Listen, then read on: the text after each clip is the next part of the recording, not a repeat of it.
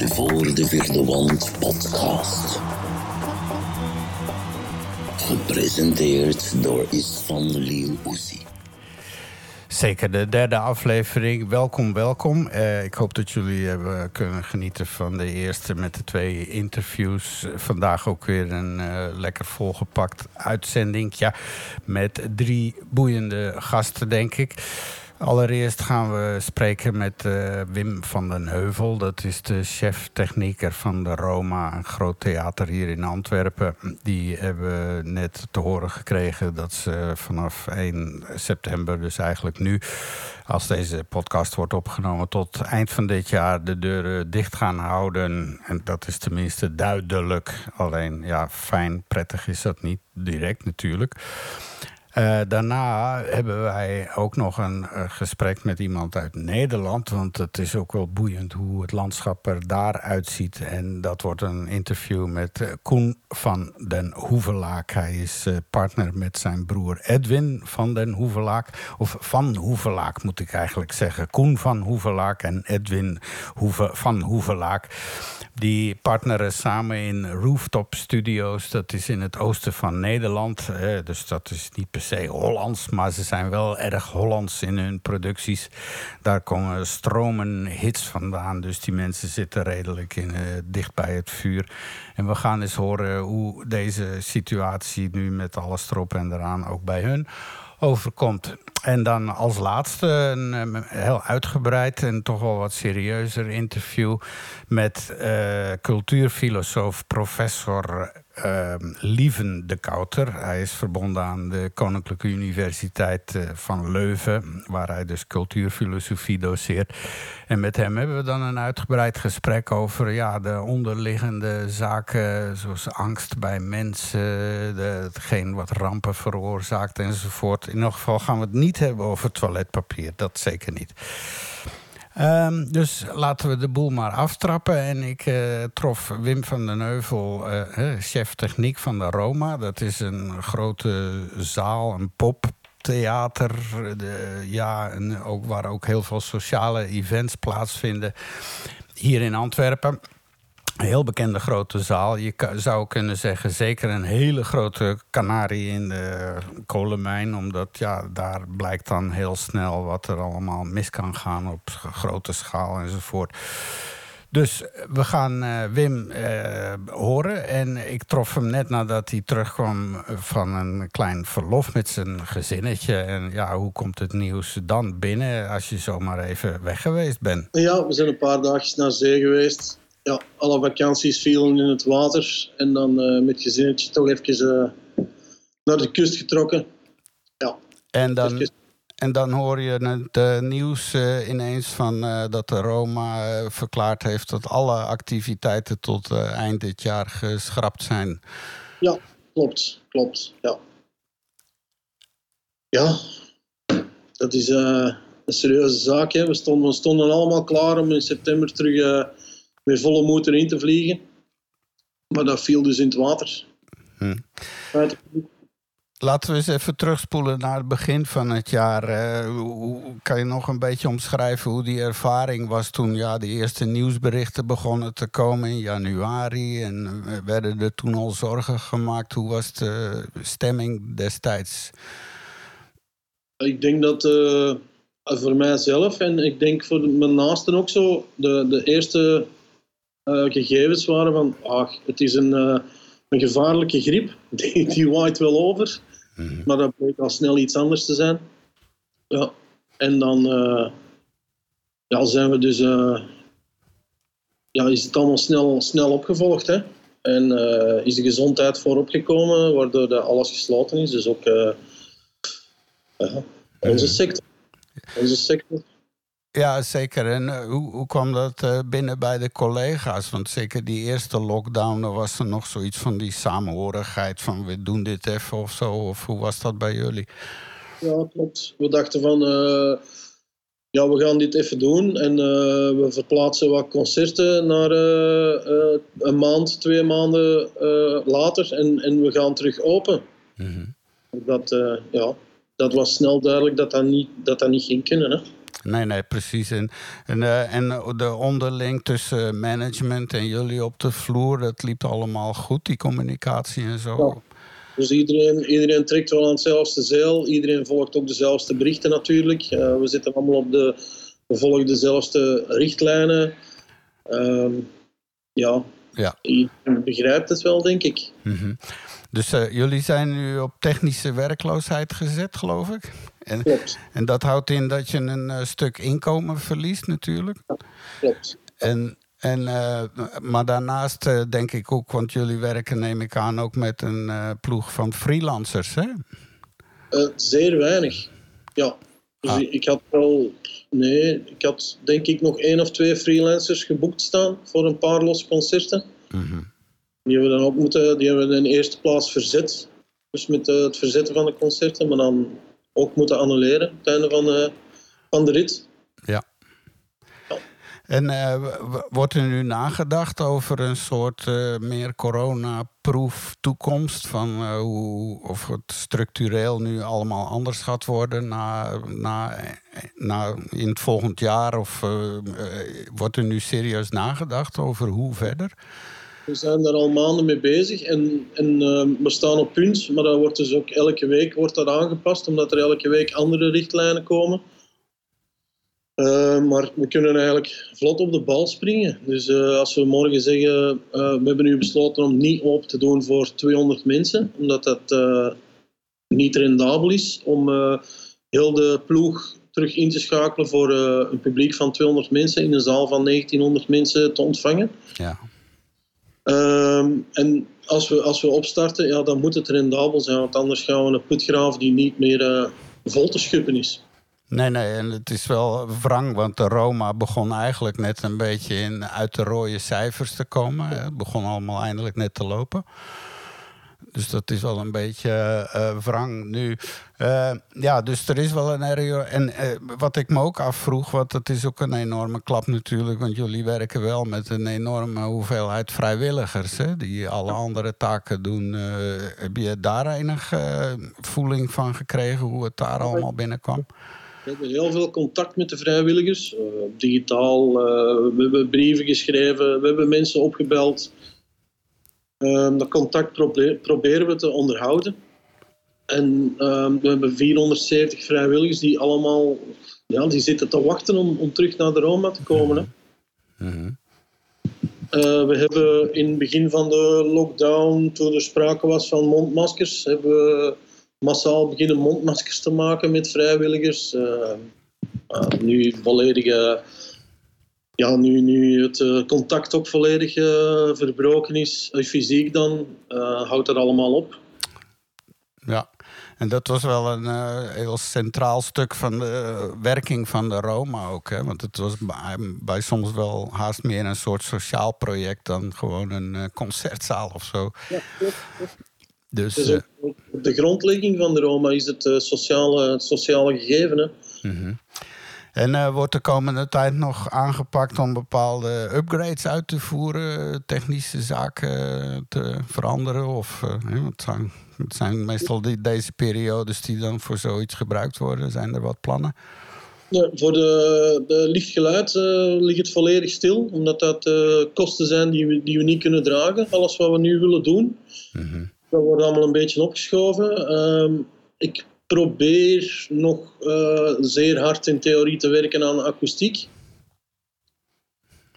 Ehm, om dat in een latere fase aan te pakken. Ehm, De akoestiek in de grote zaal bedoel je?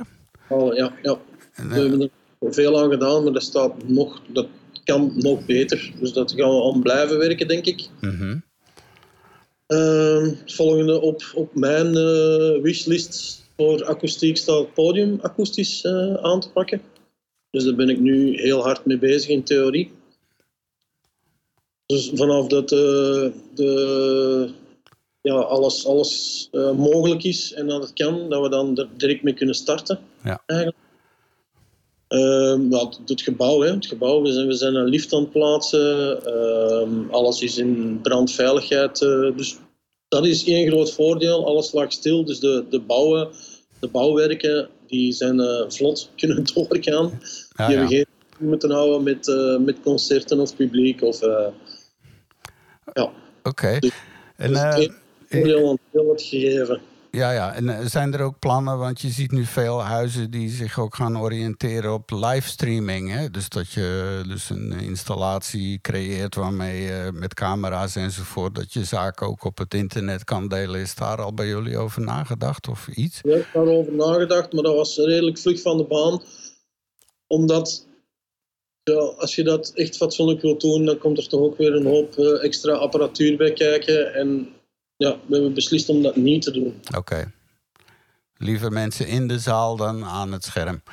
Ja, klopt. Ja, ja ook omdat ja, we werken met vrijwilligers en, en uh, heel het gegeven om, om te livestreamen, uh, minder volk over de vloer. Het, het, het gegeven van de Roma is uh, veel volk over de vloer en veel mensen die helpen. Mm Met een livestream, ja, dat, is, dat hoort daar niet in thuis in dat pakketje. Nee, nee, oké. Okay. Alright, hey, ehm, ik zou zeggen, ja, nee, ik wil niet zeggen geniet van je rust en zo, want het is een beetje dubbel, hè? Het is een soort geforceerd verlof of zo. Wat, uh, wat doe je nu met je dagen eigenlijk? De kindjes, de kindjes zijn er blij mee, hè? die hebben nu nog vakantie. Um, maar nou, op zich, uh, ja, ik heb twee jonge kinderen die, die niet naar opvang hebben moeten gaan, omdat ik er altijd voor kan zorgen. Of de rest... zitten we een beetje op, uh, op. Hè. We hebben allemaal, ik denk dat de, de technische wereld, dat iedereen daarmee mee begonnen is als kwestie van interesse en hobby. En mm. het is niet alleen ons, ons werk dat nu wegvalt, maar ons hobby valt ook weg. En dat is wel, ja, dat is moeilijk. Ja, zeker. Want uh, zeker ook in het nieuws was dat Gradon-rapport dat tegen het eind van dit jaar de helft van alle entiteiten uh, om, er niet meer zullen zijn. Dus uh, dat het toch wel een hele zware kaalslag gaat geven. En ja, wat er daarna overblijft, dat weet eigenlijk niemand. Hè, hoe en wat daarna. Een beetje koffiedik kijken, hè? Zeker hey Wim, ik zou dus inderdaad toch zeggen... nou, een, uh, ja, geniet van de kinderen en het uh, leven wat je nu hebt. En uh, tegen die tijd dat we wat meer weten... hoop ik je nog eens een keer te contacteren... en dan misschien wat meer opwekkend nieuws. Maar in elk geval fijn dat we toch een beetje een beeld hebben gekregen... van hoe het is in de Roma. Goed zo. All right. Dus, tot snel, hè. En we gaan internationaal. We schakelen over naar een uh, Nederlands gesprek. Uh, we gaan praten met de helft van de, krachten die achter het uh, rooftop studio concept zitten. Uh, dat is een studio waar een Edwin van Hoevelaak uh, de scepter zwaait. Hij is muzikant, uh, producer, schrijver van alles. En ja, zij zitten een beetje in het centrum van de Holland pop. Want ze werken met zo Nick en Simon, Jeroen van der Boom, Walter Kroes, André Hazes. alles wat je van André Hazes junior hoort, komt uit hun studio. Ja, Gerard Joling, noem ze maar op. Dus zij zitten echt wel in het midden van het uh, vuur, zou ik maar zeggen, in het Nederlandse wezen. En nou ja, ik was natuurlijk heel. En dan moet ik uitleggen dat ik de broer aan de lijn ga krijgen. Dat is Koen van Hoevelaak. Hij is het zakelijk brein. Hij is uh, zijn broer dan bijgesprongen. Maar ja, dat vertelt hij dan dadelijk zelf wel.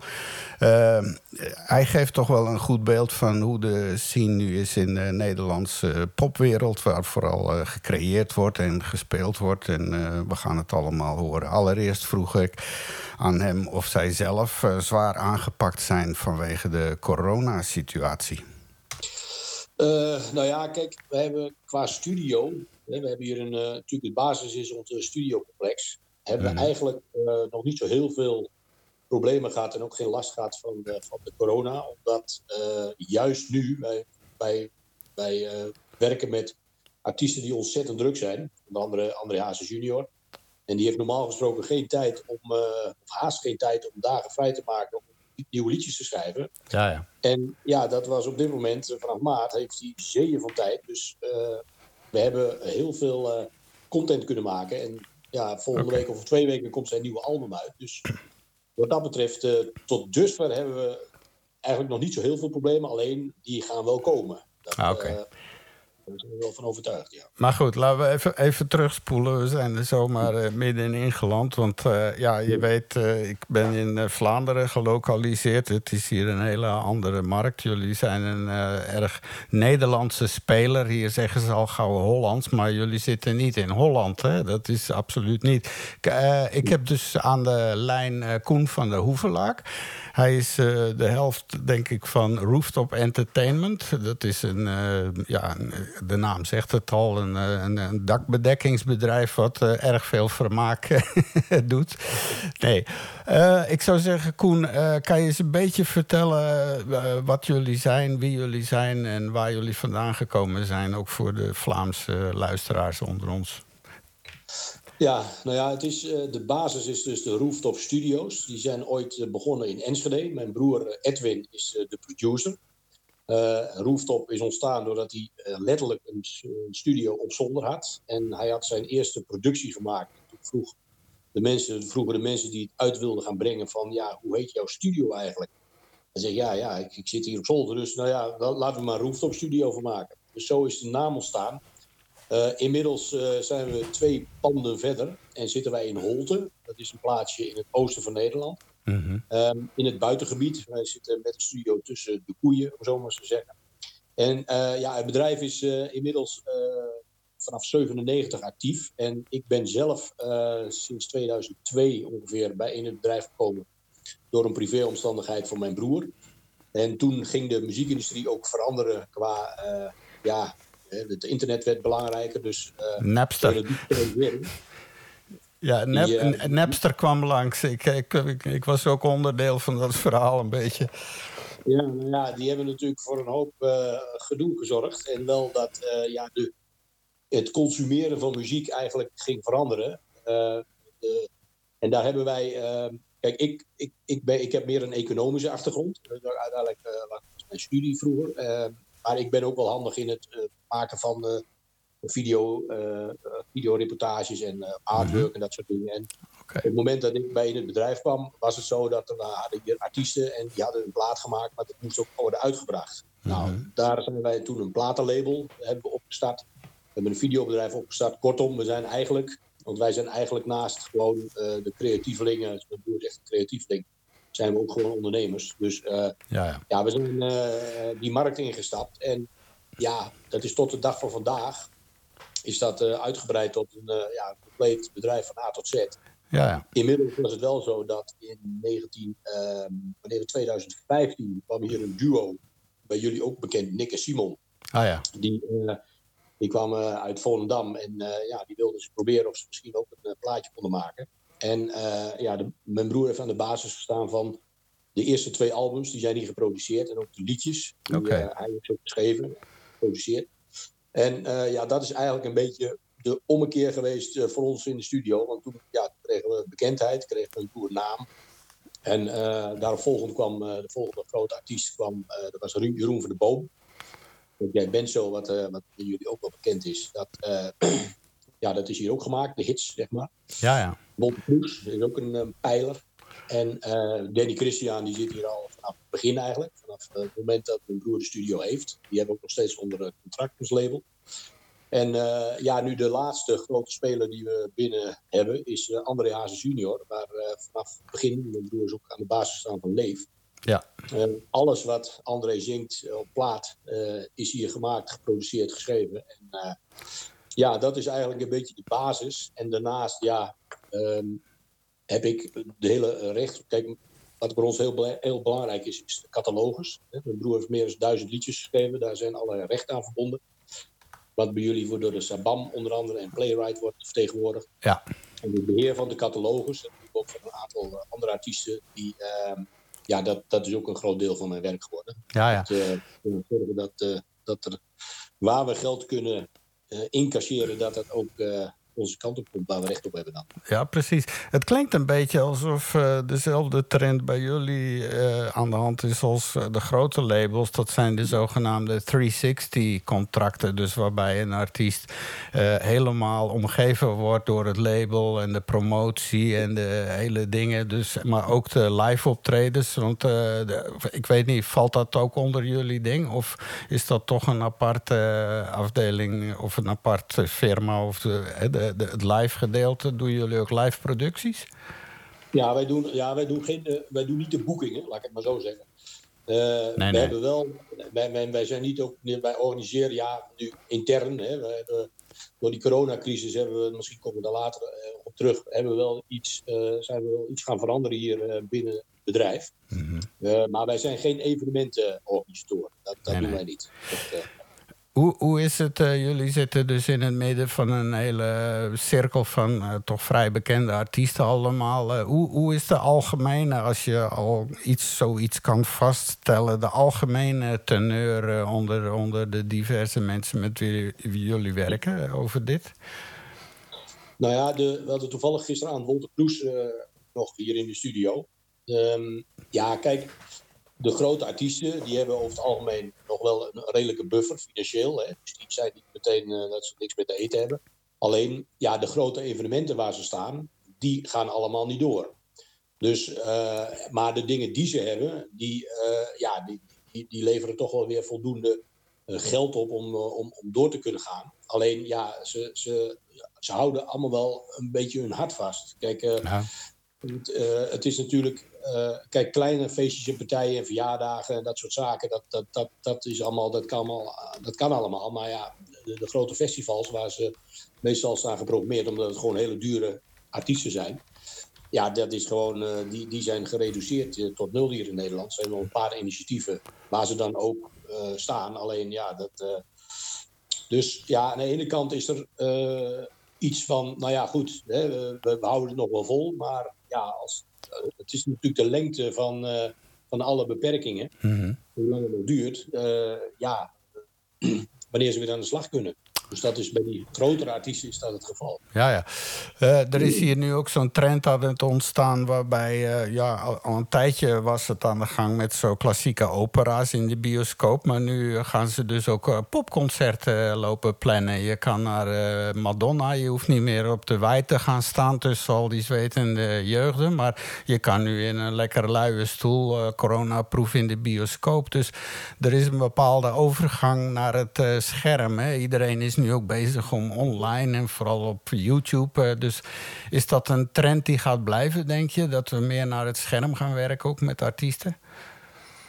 Nou ja, dat denk ik niet. Kijk, dat is nu even een tijdelijke oplossing, denk ik. Hè? Omdat dat toch. Uh, kijk, je haalt. Wat er gebeurt is natuurlijk dat het hele vrije tijd, de hele vrije tijdsbeleving van uh, de mensen behoorlijk is beperkt. Dus niet alleen dat we niet meer naar concerten kunnen, maar we kunnen ook niet meer naar het café waar we met z'n allen zitten. Of dus die beperking, nou ja, dan probeert men natuurlijk alternatieven.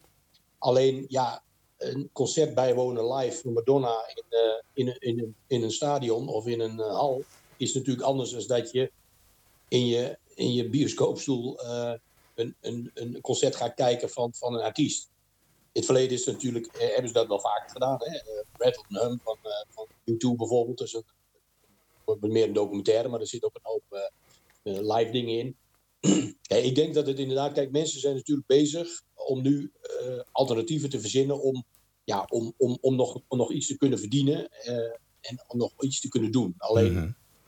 ja, door de beperking van het aantal personen en da daaraan gekoppelde tickets, uh, ja, is er gewoon haast geen verdienmodel te creëren.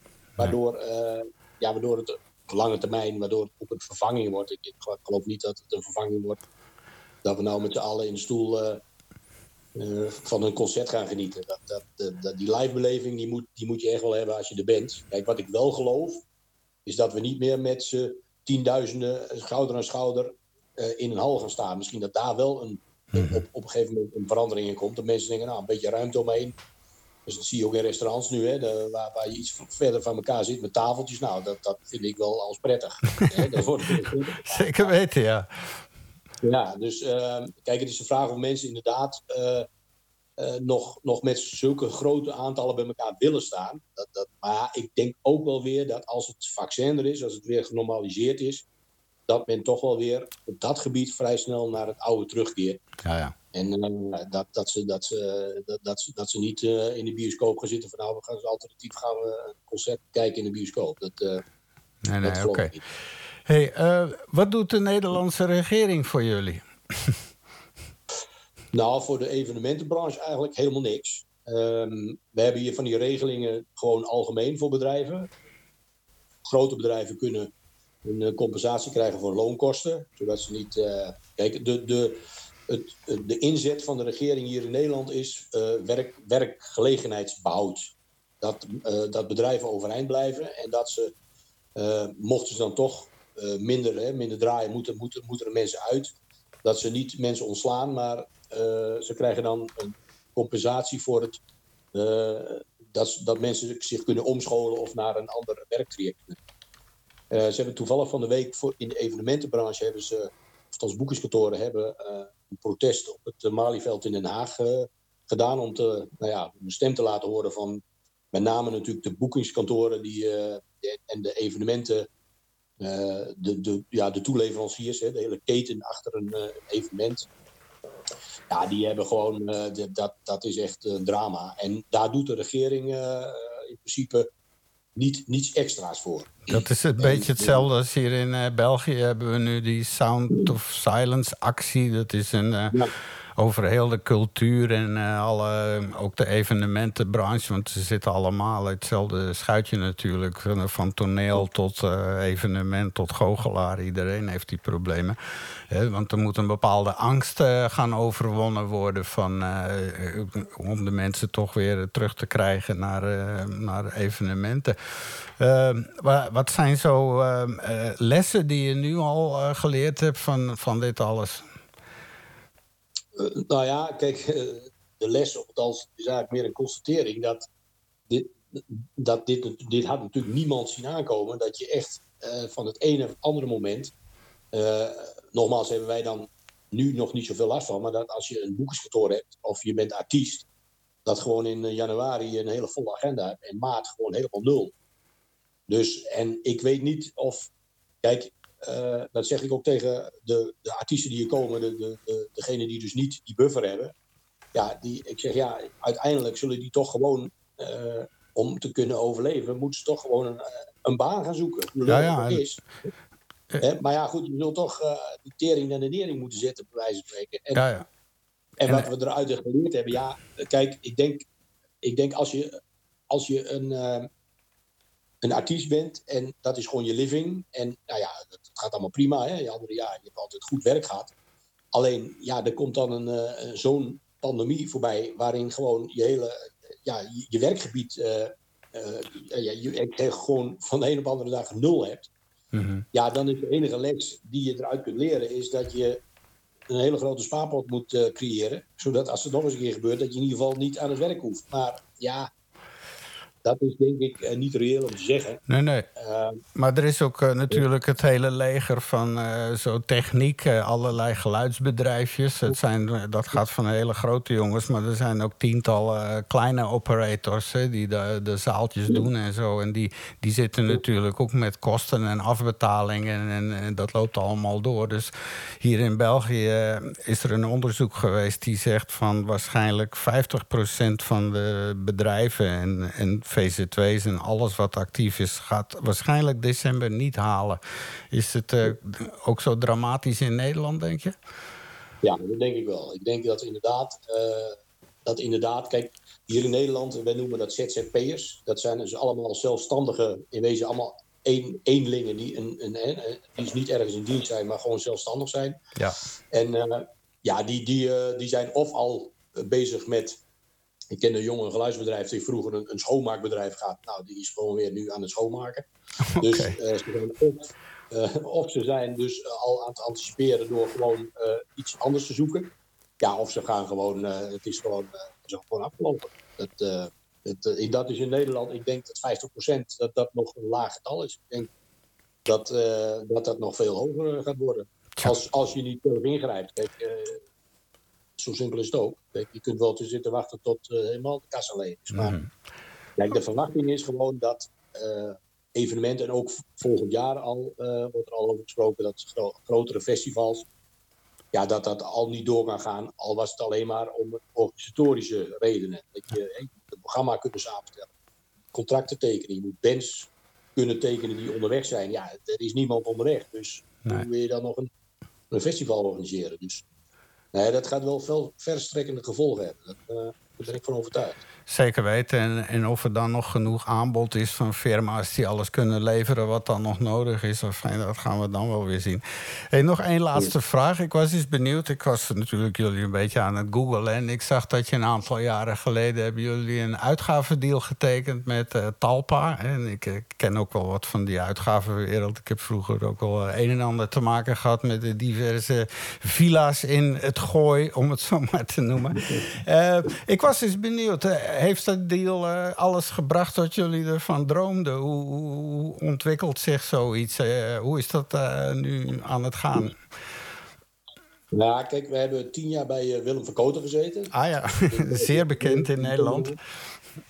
En dat kwam omdat wij van de boom in de tijd deden. En mijn broer had toen op dat moment had hij geen, geen uitgavencontract. En nou ja, Willem was gewoon, die moest en zou mijn broer hebben.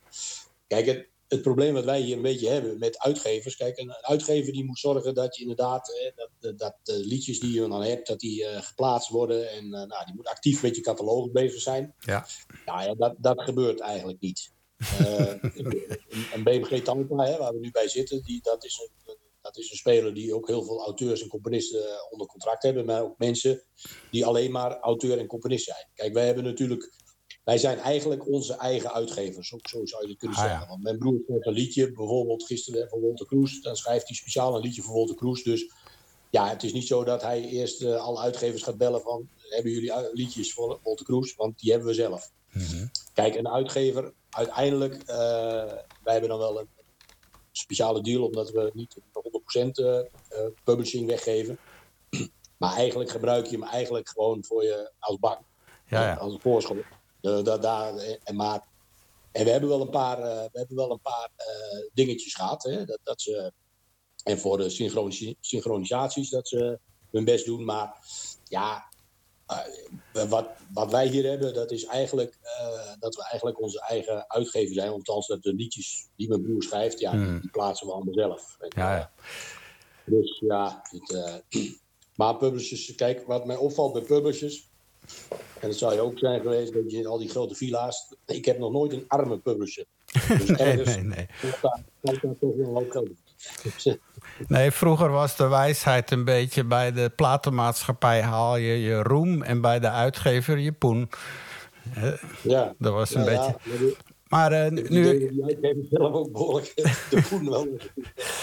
Ja, je moest al schrijver zijn. Uh, uh, nog één uh, vraag, wat er nu ook wel aan de hand is, in de, ook vooral in de Engelstalige popmuziek. Er is zo'n toestand uitgebroken na die diverse rechtszaken over mede-auteurschap, waarbij nu liedjes worden door een uitgever naar een muzikoloog gestuurd. En die gaat kijken of dat er eventueel een paar melodieën en woorden te veel lijken op een ander liedje.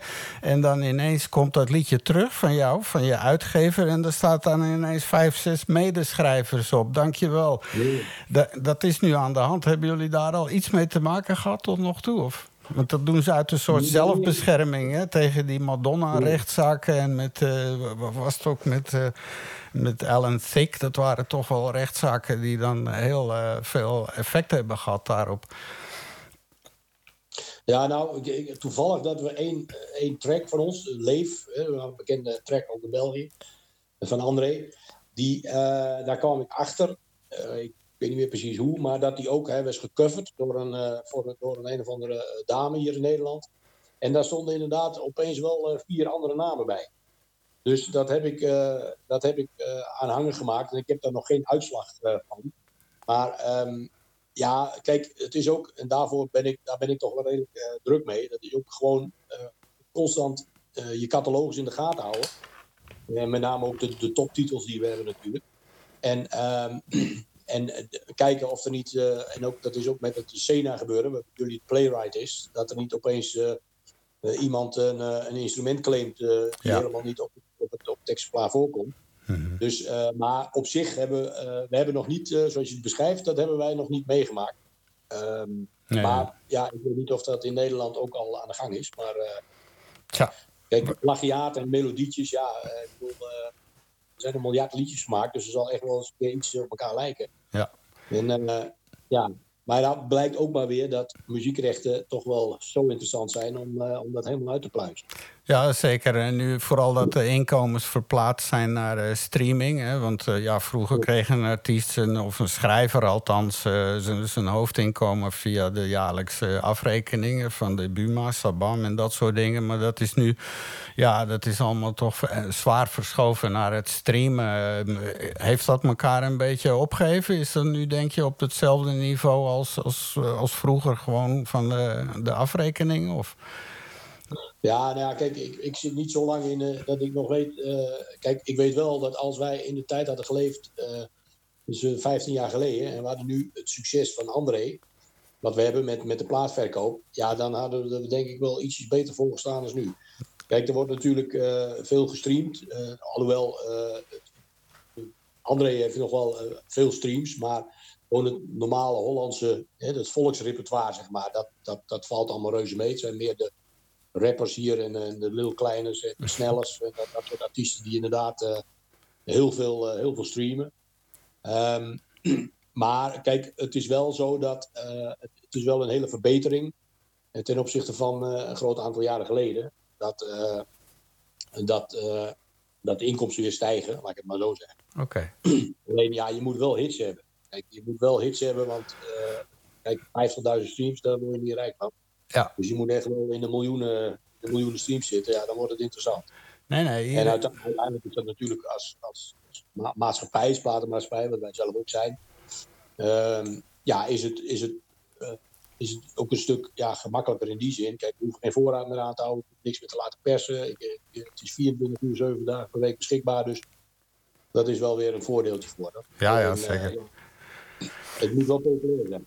Ja, um, ik weet niet of jou de naam Jake Rees ook iets zegt. Want uh, die heeft ja. nu hier met uh, Reggie een uh, super zomerhit. ik kom dichterbij. Zegt die naam jullie iets? Of zit die bij jullie ook ja, toevallig? Ja, ja Brezema is dat. Ah, oké. Okay. Die, die, noemt zich Jake Rees. Dat is een Nederlandse jongen. Die is getrouwd met Kim Kutter. Dat is een, de, die organiseert Miss Nederland. En die komt hier uit de buurt bij ons. We kennen we kennen Jaap wel. En hij heeft zich inderdaad Jake Rees uh, genoemd. En uh, dan staat er wat internationaler natuurlijk. en uh, ja, die timmert wel behoorlijk aan de weg. Ja, want hij deed me echt typisch denken. En dat liedje, daar zit wel dat typische tegenwoordige, die Hollands, die Holland pop. Dat is zo'n echt een, die, die vette sound, allemaal die vette zangers, zo helemaal voorin. Dat is nu een beetje de, de, de geldende stijl van de dag of zo. Of... Ja, nou, het is een Nederlander, dus inderdaad, het verbaast me niet dat dat Hollands, uh, wat Hollandse invloed heeft. Nee, nee. Dus, uh, maar hij heeft ook een tijdje in Los Angeles gezeten. Daar heeft hij ook, uh, Amerika heeft hij gezeten. Oké. Okay. En ook allerlei bekende gasten. Maar ja, voor de rest is, voor de rest weet ik het eerlijk. Hey, is er nog iets wat je met onze mensen wil delen? Iets leuks om iets naar uit te kijken of ergens naartoe te gaan? Op het web of iets te bekijken? Nou ja, uh, ik, ik heb, in, ik heb uh, sinds uh, vorig jaar zijn we natuurlijk, daar ben, zo hebben we elkaar ook ontmoet, zijn we betrokken bij Alidus, Alidus Hidding. Ah ja, de Time Bandits. de Time Bandits. En ja, daar ben ik wel heel enthousiast over. Het is jammer, we hadden dit jaar best nog wel wat, wat dingetjes staan, maar ja, helaas is alles gecanceld. Maar ja, ik kan er niks vertellen, maar er gaat wel iets leuks gebeuren rond, rondom Alidus. En dus dat moeten alle Belgische luisteraars en kijkers uh, ook weer in de gaten gaan houden. Ja, zeker.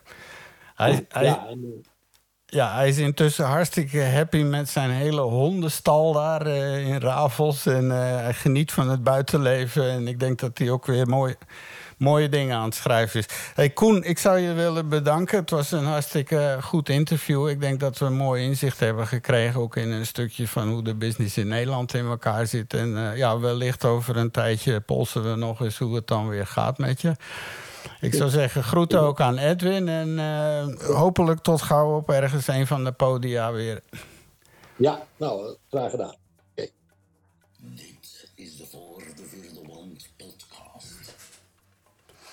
En van een uh, Nederlands entertainmentbedrijf gaan we naar een uh, stuk serieuzer onderdeel van deze podcast. Uh, iemand die ik al een aantal keren meegemaakt heb in allerlei workshops en toestanden, ook via mijn werk gelinkt bij Champ d'Action. Hij is uh, Lieven de Kouter in uh, Vlaanderen vrij bekend. Hij heeft ooit wat presentatiewerk gedaan op televisie. Maar hij is vooral bekend als een nogal activistisch uh, filosoof, schrijver. Hij publiceert allerlei zaken op diverse kanalen. We zetten wel wat links in de show notes. Lieve de Kouter, hij is professor cultuurfilosofie aan de KU Leuven. Dus daar uh, doseert hij het vak cultuur, filosofie. En ja, over cultuur kan je natuurlijk juist in deze dagen enorm veel filosoferen. En dat heb ik dan met hem gedaan. Mijn eerste vraag was dan ook wat uh, deze hele coronaramp uh, met hem heeft gedaan. Ik, ik, kijk natuurlijk, zoals iedereen, naar deze crisis met grote ogen. En, en stel inderdaad vast dat Um, voor de cultuursector, uh, met name natuurlijk alle podiumkunsten, is, is dit een gigantische ramp. Ja. Uh, die je niet zomaar. Uh, dus, van, trouwens, er zijn ook al heel veel stukken over geschreven. Uh, Apache heeft er nog gisteren een stuk aan gewijd. heel goed stuk trouwens. Um, het, het, het is. Ja, laat ik het ja, eens... tot, tot, tot, ja, tot enfin, dus, uh, even, dus de, de grote lijn is tot de, het vaccin er is, is er voor de um, podiumkunsten die gericht zijn, ja, ontologisch, door in hun essentie op het samenbrengen van een publiek, is er eigenlijk geen hoop. Nee. Ja. Dat is, dat is zoals een, een uh, ja, dat is, ja, dat is essentieel. Ja. ja. Um, en natuurlijk, en dan, dan begint de, de vanuit die natuurlijk uh, vrij banale vaststelling, want uh, iedereen heeft zich heel snel kunnen maken.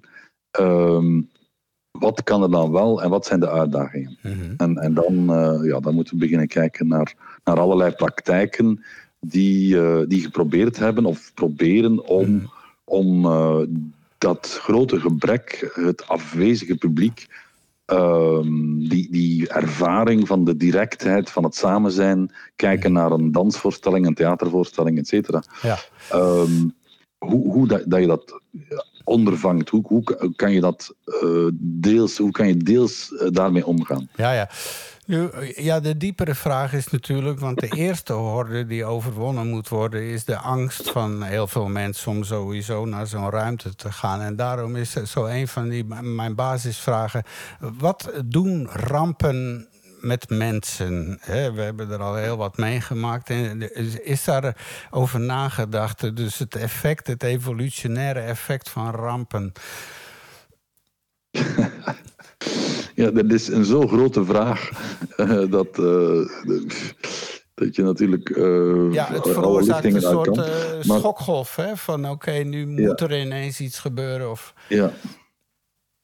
Nee, het, het is zeker zo dat deze epidemie ons, ons overvalt. En, en terwijl, terwijl ze al lang voorspeld was, in feite. Um, want het is een zeer specifieke ramp. Hè. Dus, dus, want de rampen, uh, er zijn er zoveel vele mogelijke. Uh, en we zijn in een, in een, uh, soort van rampgebied intussen. de, de hittegolf, de branden in Siberië, in de Amazone, et cetera, et cetera. de, de, de zeer onderschatte, maar vreselijk vergaande uh, sterfte onder uh, de dieren, van de grote wilde dieren tot de insecten, ja. et cetera, et cetera. Dus van, onder andere daar, daar vertrekt in zekere zin mijn boek, vandaar Ending the Anthropocene. Dus het, het, we moeten het Anthropocene, terwijl we nog niet goed weten wanneer het begonnen is, eigenlijk beëindigen.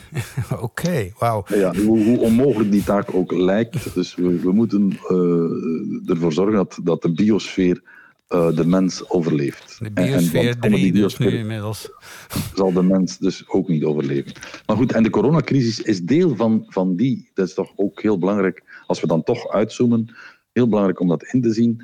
Eh, de coronacrisis is deel van dat eh, ecologische onevenwicht. In feite is de coronacrisis een, geval van zoonosis, dus het, het, het overspringen van een virus van dier naar mens, wegens de te grote promiscuïteit, dus het binnendringen van eh, de mens in, ehm, in, in de, de, de leefwereld van, van de dieren. Ja. Eh, en omgekeerd het binnendringen van eh, de wilde dieren, in dit geval wellicht eh, vleermuizen, weet ik veel, En dan ook in, in, op de markten van, van Mhm. de mensen, in dit geval China. En, en dan ook Ehm, natuurlijk gecombineerd wat hetzelfde was met 1418, die epidemie en massale volksverplaatsing. Daar was het toen ook. En dat is nu natuurlijk continu. Verplaatsen wij ons massaal over heel de planeet. En, Ja. En, en Ja, dat een maar van goed, de. fijn, ja, maar natuurlijk, eh, we leren uit rampen. Dus hè, we, we, we, als, als soort hebben we geleerd dat bijvoorbeeld een epidemie ehm, eh, in feite met zeer eh, eh, botte middelen moet worden eh, ingedekt als je geen eh, vaccin hebt of geen geneesmiddel om een epidemie, eh, wat meestal het geval is natuurlijk, eh, een halt toe te roepen, eh, toch zeker bij een nieuwe epidemie, dan is het immobiliseren, en, en daar zit je ook bij, bij jouw eh, subvraag hè, naar die migratie, ehm, eh, ehm, dat, dat is wat we gedaan hebben. We hebben eigenlijk middelen uit de middeleeuwen, Ja. toen met de grote pest enzovoort, en de zwarte dood, eh, toegepast eh, op wa- wat voor ons ondenkbaar was op een, op een mobiliteitsmaatschappij. Hè, dus op een, een, een maatschappij waar mobiliteit en, en eh, globalisering en, en inderdaad en, en, en vliegtuigen nemen. En, hè, dus, eh, het is bijna onvoorstelbaar. Ik denk, had, had men mij dat een jaar geleden gezegd, zou ik dat eigenlijk niet geloofd hebben, dat de moderne wereld met die mobiliteit, die, die eh, eh, vloot, die alsmaar groter wordende vloot aan vliegtuigen en dat alsmaar intenser wordende vliegverkeer, eh, nog, nog los van alle andere verkeer, hè, de treinen, de auto's, dat dat tot stilstand komt. Dus dat wij Ja. nu in, in korte tijd hebben moeten leren om ons eigenlijk bijna niet of nauwelijks te verplaatsen. ja, precies. Buiten de landsgrenzen wordt eigenlijk al zeer eh, problematisch. Hè? Dus eh, code oranje, code rood Ja, enzovoort. daar word je gek van. Ehm, ja. En, en, maar ook binnen, eh, ja, binnen, de, binnen het eigen land zijn lange tijd de verplaatsingen afgeraden. Of zelfs strafbaar gesteld. Nu kunnen we ons vrij verplaatsen voorlopig, maar onze verplaatsingen, eh, we hebben een bubbel van vijf, dat is dus zeer, dat is extreem weinig. Ja. En van zodra we eh, het huis verlaten, moeten we eh, gemaskerd zijn. ja. Dus dat, dat, is, dat zijn, eh, wat je zou kunnen zeggen, middeleeuwse maatregelen, dus die zeer Mhm. primitief, primair zijn, zeer ingrijpend ook. Ja. Die, die, die ja, eigenlijk bijna in, in, indruisen tegen de grondwet, hè, namelijk de, het, het recht om je vrij te bewegen. Ehm, maar, maar die noodzakelijk zijn om, omdat eh, ja, deze pandemie eh, heeft nu al, eh, weet ik veel, eh 700.000 slachtoffers gemaakt wereldwijd, eh, zoiets. eh, als het niet Mhm. intussen niet meer. Ik heb eh, de laatste tijd de statistieken een beetje laten liggen, want je wordt er zo moe van. Ja. Ehm, maar ehm, dus er was, dat dat is het enige antwoord. Ja. Dus het platleggen van, van, eh, van die mobiliteit en dus a fortiori het vermijden van massa-evenementen. Ja, ja, precies. Zoals we hebben kunnen vaststellen bij het, het, eh, de exit-strategie uit de lockdown, dat het bij die massa-evenementen vaak fout is gelopen. Ja, En dat het, het, eh, de, de feestjes eh, wel degelijk gezorgd hebben voor, voor clusters van Ja. besmettingen. Ja, precies. En dat zijn ook juist die hele grote toeleveraars van die grote jongens... die dus nu de grootste klappen krijgen. Want uh, ja, de kleine, de hele kleine events... de, de, man die met zijn remork in het weekend uit de garage haalt... met de Disco Paloma, die, die zal nog wel een bruiloftje vinden. Dus op een bepaald niveau zullen mensen die doorgewinterd zijn in dit circuit... die zullen nog op de een of andere manier wel kunnen overleven. Maar wat ik me afvroeg is... Hebben wij als mensen missen vaak iets eh, pas als het er niet meer is. Hè? En dat is nu ook een beetje met cultuur. Want ja, we hangen nu dag en nacht aan Netflix en weet ik veel, omdat we ons vervelen. Maar wat denk je, zullen we ooit hetzelfde nu nog naar cultuur kijken na dit geheel? Ja, het is moeilijk voorspelbaar wat de lange termijn effecten zullen zijn. Uh, op op uh, zowel sociologisch, psychologisch, uh, educatief enzovoort. Dat moet wel spannend zijn voor jullie dan. Ja, ja, ja maar het zijn spannende tijden. ik bedoel, alleen ik denk. ik, ik heb zwaar te doen met de cultuurhuizen, nog zwaarder te doen met al die kunstenaars, die, die sowieso al in een heel precair statuut zaten. En waar, waar ook al heel veel over geschreven is intussen. En waar mensen allerlei pogingen doen om, om die fundamentele ongelijkheid in het cultuurlandschap, namelijk dat degenen die programmeren de huizen in feite vast betaald zijn en dat degenen die zorgen voor de inhoud en, en wat er eigenlijk moet, dus de kerntaak, namelijk cultuur, uh, al die uh, evenementen, dat die in feite freelancers zijn die zodra er een lockdown komt, uh, zonder inkomsten vallen. Hmm. Dus dat is een, een van de Achillespezen gebleken van de cultuursector. Was ook eigenlijk natuurlijk al heel lang uh, een strijdpunt uh, om de situatie van, denk aan het statuut van de kunstenaar, om de situatie van de kunstenaar uh, fundamenteel vanuit economisch oogpunt te verbeteren. Hmm. dat is eigenlijk nog altijd niet gelukt, dus men probeert nu daar iets rond te verzinnen, maar op korte termijn is er niet echt een oplossing. Nee, nee. Men probeert. Uh, enfin, ik denk dat er twee grote lijnen zijn, uh, als ik zo even uh, rondkijk in, in het cultuurlandschap. het zijn ook geen.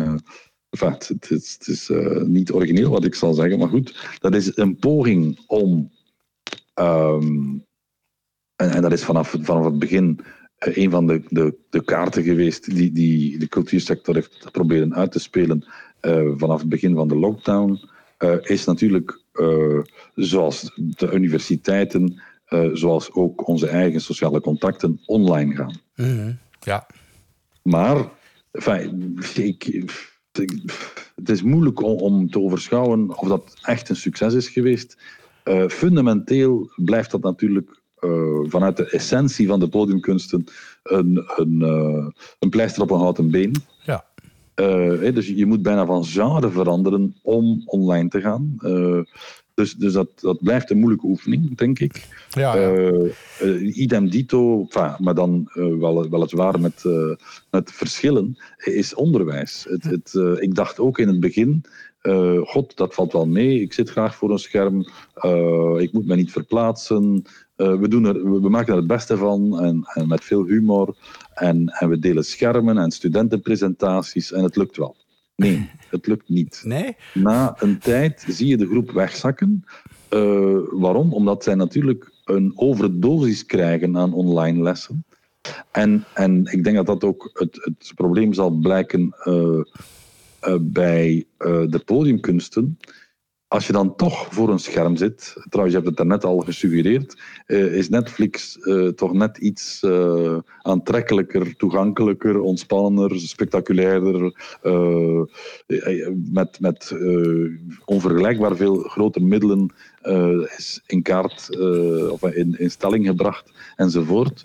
dus je, je, als je, als je moet concurreren met de televisie en de cinema en de online uh, uh, kanalen, uh, dan, dan sta je als podiumkunstensector toch heel, heel zwak. En, en hetzelfde geldt misschien nog sterker voor musea en, en tentoonstellingsruimtes. ja, want daar zie je nu ook krampachtige pogingen. In Nederland hebben ze dan in de Ahoy een tentoonstelling ingericht... waar je met de auto doorheen kan rijden. En dat zijn allemaal projecties, hè.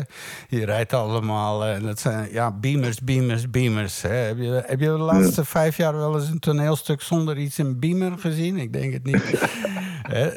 Daar is gewoon een beetje wat er aan de hand is. Ook die, die, die technologisering. Maar aan de andere kant gaan, we, gaan we ook misschien toch inderdaad meer terug. Net zoals dat winkelhieren naar geniethieren. Uh, we hoeven niet meer naar een uh, sportpaleis om daar te kijken naar een overlevende van de Eagles of zo. Maar we gaan hier lekker op de hoek. Hier bij een café uh, speelt een troubadour met een percussionist. En we gaan weer eens lekker ouderwets, weer dat kleinschalige. Ja. Ja, ik denk inderdaad dat uh, het, het lokale, dus uh, lokale voedselproductie, maar ook lokale concertjes, het lokale uh, cultuurcafé, um, een, een, zeker een, een optie is en een, en een, een goede optie. Dus dat, dat er het, het, het podium, dat zowel voor het publiek als voor de artiest een, een laagdrempelige vorm -hmm. van, van lokaal cultuur is. ik denk dat dat zeker ook een, uh, een, een, optie is. Uh, alleen ja, denk ik dat het, dat het een enorme omslag is voor, voor laten we zeggen, de meer georganiseerde podiumkunsten. Ja. Uh, om, om naar dat soort kleine podia te gaan trekken. Ja. En er zijn er ook, denk ik, voorlopig niet zo heel veel. Ik bedoel, de, de, de cafés waar je af en toe een concert kan meepikken, plus het feit, dus uh, ik, ik, ben onlangs nog eens binnengestapt in een van mijn oude stamcafés, uh, de Archiduc. Daar, Jean-Louis, de, de baas, de goede maat, die zei: ja, ja, we doen het. Maar toen ik bedacht, dus Archiduc, een, een zeer kleine plek, van jazzbar uit de jaren 30, voor wie er nooit zou geweest zijn, uh, schitterende plek uh, in Art Deco-stijl. Maar is een zeer kleine plek met dus een, een, groot balkon. Ja, als je daar honderd mensen, dus ik heb er vaak concerten meegemaakt, dus zeer kleinschalig, zeer direct, zoals een, een, goed jazzconcert vaak is. Um, maar dat is coronagewijs onverantwoord. Je zit, je zit voor je het weet in, in een coronawolk, omdat je zo dicht op elkaar gepakt zit. Dus ook daar, zelfs kleinschalig, zullen er, uh, naar mijn gevoel, heel snel uh, virologische of, laten we zeggen, epidemiologische problemen reizen. Ah, ja, ja. Wat, wat, wel, denk ik, een, uh, een optie is, waar, waar ik hoor nu of lees dat verschillende, althans Brusselse cultuurhuizen mee bezig zijn, is proberen om zichzelf heruit te vinden als dagcentrum. Het is nu eenmaal zo dat de meeste schouwburgen, de meeste cultuurtempels, Um, behalve als ze tentoonstellingen doen, maar laten we zeggen de, de podiumkunstentempels, om zo te zeggen, dat die overdag leeg zijn. Ja, ja, ja.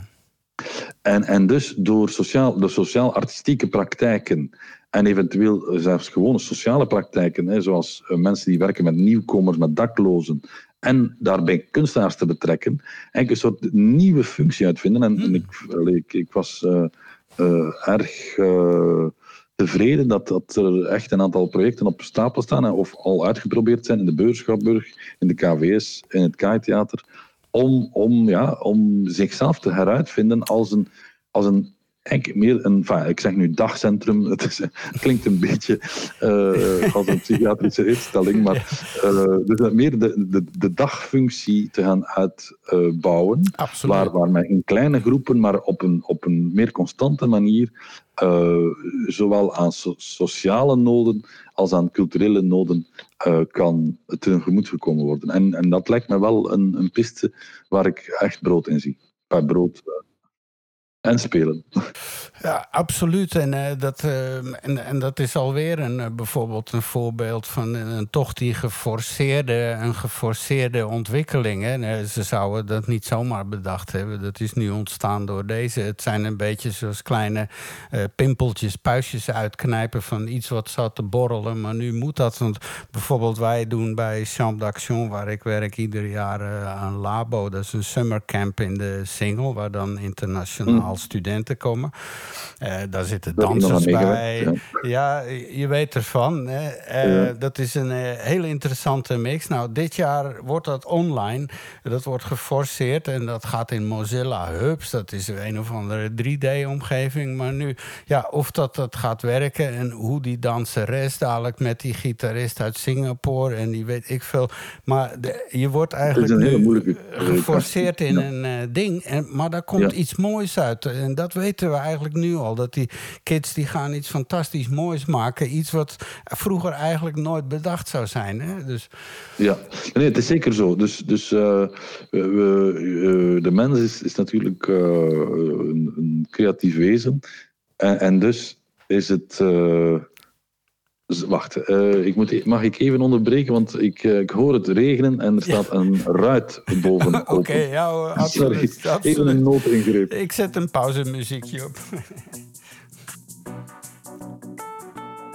Hm. We spreken dus met Lievende Kouter.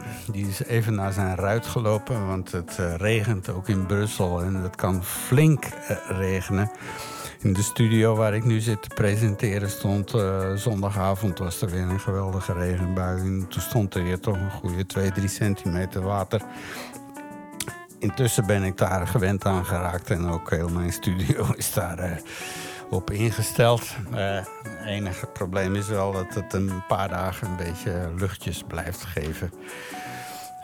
maar ja, ondergelopen kelders zijn endemisch in een in een oud huis. En daar is hij weer. Het raam is succesvol gesloten. Ja, sorry. Het online forceren van een uh, uitvoerende groep kunstenaars. ja, nee, het, het, enfin, ik denk bijvoorbeeld zeker Jean d'Action uh, uh, is, is een, een gezelschap dat zich daar uitstekend toe leent. omdat er een staf zit en, en met name natuurlijk ook artistiek leider Serge Verstok, die gefascineerd is door de mogelijkheden van uh, technologie en, en, een soort detournement van bestaande platformen en technieken en daar iets heel eigens mee brouwen. Dus, dus ja, ik, ik heb er ook vertrouwen in dat dat spannend wordt. En, en inderdaad, ik denk ook dat dat was ook een, een heel grote trend uh, om dat sociaal-artistieke werk waar de gevestigde cultuurtempels uh, eerder meewarig naar keken, maar die eigenlijk heel uh, ja, sterk uh, was. ik denk zowat in alle steden. In Brussel ken ik dat natuurlijk een beetje beter dan elders. ik denk aan Toestand, La Comuna, Globa Roma. Dat je ziet dat nu is er, is, er een, is er in de gevestigde cultuurhuizen eindelijk een plek voor die ja, wat, uh, uh, hoe zou ik dat gaan zeggen, sociale artistieke praktijken die vooral inzetten op tijdelijk gebruik, half ge, gekraakte panden en, enzovoort. Dat zij nu veel meer zouden kunnen gebruik maken van de infrastructuur. van, van die, die gevestigde cultuurhuizen. Dat is toch ook een, een heel interessante evolutie van dit rampenjaar, zeg maar. Ja, zeker weten. Nou, uh, uit een ramp uh, komen we op de een of andere manier met allerlei lessen die we leren altijd wat beter uit, lieve. Uh, ik denk dat het een heel mooi gesprek was en ik wil je hartstikke bedanken. Ik hoop dat je geen problemen. Ik zei net aan de mensen terwijl je bezig was: ik heb hier een laagje water gehad een paar dagen geleden, maar wij zijn er niet gewend. Nee, het is gelukt, het is gelukt. ik heb de ramp kunnen voorkomen. okay. Dat is goed. geniet uh, verder van je avond. En heel erg bedankt voor dit gesprek. En uh, wellicht ja. nog eens een keer. Bedankt. Ja, en nog een heel belangrijke boodschap voor de luisteraars. Vanaf begin oktober ligt het boek Ending the Anthropocene: uh, Essays on Activism in the Age of Collapse in de boekenwinkel. Oké, dat, dat, dat, lijkt me niet in de thriller-sectie. Maar als die er is, dan uh, maak ik graag weer een afspraak om daar eens even wat dieper op in te gaan. Want ik denk dat dat toch wel uh, belangrijk is. Oké, okay, tot ziens. Dag. Lieve, bedankt. Dit is de Voor de Vierde Wand podcast. En zo zijn we aan het einde gekomen. Het is uh, inderdaad iets meer, iets meer dan een uur vol, naar mijn bescheiden mening. Uh, ik probeer maar een goed gesprek bij de mensen te brengen. Er is weinig uh, nieuws misschien in deze, maar ja, wat heb je eraan? Ik heb een paar dagen geleden cultuur ingetypt op de VRT-nieuwssite. En het meest verse bericht was toen iets van acht dagen oud. Uh, behouden dus een uh, actie op een plein en een groots opgezette toestand die wat visueel aantrekkelijk is, zodat ze er wat beelden van kunnen maken op het journaal. Ja, heel veel verder komt het niet met de cultuur. ze worden volledig eigenlijk buiten het gesprek gehouden met al die nationale veiligheidsraden en zo. Het is meer op het laatst van, ja, wat doen we nou? Uh, 100 man of 200 man? Hè? We moeten iets doen of zo. Dat is de laatste dia van de, van de PowerPoint die ze maken elke week. Ik eh, dank mijn gasten. Allereerst Wim van den Heuvel van de Roma. En dan Ed, uh, Koen van Hoevelaak uit uh, Nederland. Van Rooftop Entertainment. De hitfabriek achter al die mensen. Zoals de jonge André Hazes enzovoort enzovoort. En dan tenslotte het uh, gesprek met uh, Lieven de Kouter over het hele landschap in de cultuur en de mensen enzovoort. Ik denk dat het wel eens uh, prettig kan zijn om een iets ander geluid, een iets breder geluid te horen dan. ja, dat het een ramp is, dat weten we allemaal wel. En, dat er, en hoe zich dat gaat ontwikkelen, dat weet niemand. Maar daarom denk ik misschien dat een goed gesprek een welkome afleiding biedt. Als dat zo is, als je ervan genoten hebt, uh, like ons op Facebook. Nog beter, deel het en propageer het, zegt het voort. Ik wil ook wel wat mensen gaan spreken die wat meer technisch actief zijn. Er zijn wat nieuwe dingen aan de hand, vooral op het gebied van geluid en networking enzovoort. MIDI 2.0 komt eraan. dat zijn allemaal dingen die toch ook belang gaan hebben op het podium. Want er zijn zat makers die wat dat betreft heel graag voorop lopen met technologie. Dus uh, alles in willen zetten wat zich ter plekke kan aanbieden. dus uh, ik zie je dan graag terug bij de volgende aflevering. Wederom pakken we dat uh, in met wat goede gesprekken. En ik hoop dat we er een mooi uur van gaan kunnen maken. En dat deze daarin ook geslaagd is. Bedankt en tot de volgende. U heeft geluisterd naar de Voor de Vierde Wand podcast. Een productie van de Praattafel Podcast Antwerpen.